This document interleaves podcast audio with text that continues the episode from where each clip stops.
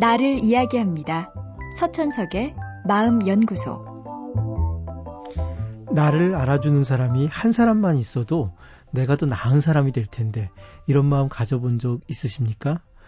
로버트 로젠탈과 레노 제이콥슨이란 심리학자가 이런 실험을 했습니다. 한 초등학교의 전교생에게 시험을 보게 했습니다. 그리고 이 시험 결과를 교사들에게 통보하면서 일부 학생들을 지목해서는 이 아이들은 영재성이 있으니 앞으로 성적이 좋아질 거라고 하고 다른 아이들은 그렇지 않다고 말해 주었습니다.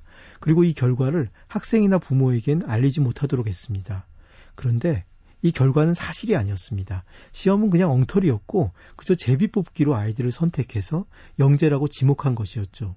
그러니까 영재는 진짜 영재는 아닌 겁니다. 한 해가 지나고 이번엔 진짜 지능 검사를 실시하였습니다. 결과는 놀라웠는데 영재로 지목받은 아이들이 실제로 높은 IQ 점수를 받은 겁니다. 어떻게 이런 일이 벌어졌을까요? 선생님들이 차별을 하였을까요? 영재라고 말해준 애들에게 더 많은 시간을 할애하고 더 많은 것을 가르쳤을까요? 그렇지는 않았습니다. 이 실험에서 교사들은 아이들이 영재이든 아니든 똑같은 대우를 해주라고 주문을 받았거든요. 이유는 아주 미묘한 태도에 있었습니다. 교사들은 자기도 모르게 영재들이 어떤 문제를 틀리면 좀 더 적극적으로 도와주었고 잘 풀어내면 너 그럴 줄 알았어 하며 따뜻한 말을 건네었습니다. 어려운 문제도 과감히 제시하고 격려하며 끝까지 노력해보자고 이끌었습니다. 결국 아이들이 잘 해낼 수 있을 것이란 믿음이 정말 아이들이 잘 해낼 수 있도록 만든 겁니다. 믿는 자에게 길이 열린 셈이지요.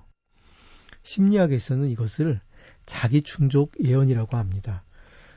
부모들에게 저는 이런 말을 종종 합니다. 믿을 수 있는 것이 있어서 믿는 사람은 부모가 아닙니다.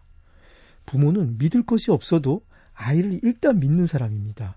나무를 보면서 이 자리에 꽃이 필 거다라고 믿으며 쳐다보는 게 부모입니다. 그러면 그 자리에 정말 꽃이 핍니다.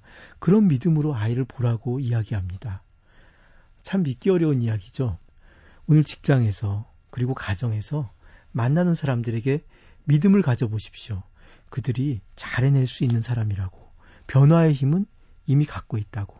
난 그저 그 힘이 저절로 나올 수 있게 살짝 도와주는 사람일 뿐이라고 생각해 보십시오.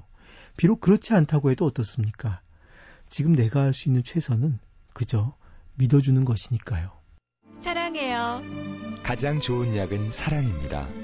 저희 국제약품이 생명에 대한 사랑의 캠페인을 벌여온 지도 벌써 10년. 앞으로도 국제약품은 건강한 세상을 위해 사랑으로, 사랑으로 달려갈 것입니다. 가장 좋은 약은 사랑입니다. 국제약품. 서천석의 마음연구소. 지금까지 정신건강의학과 전문의 서천석이었습니다.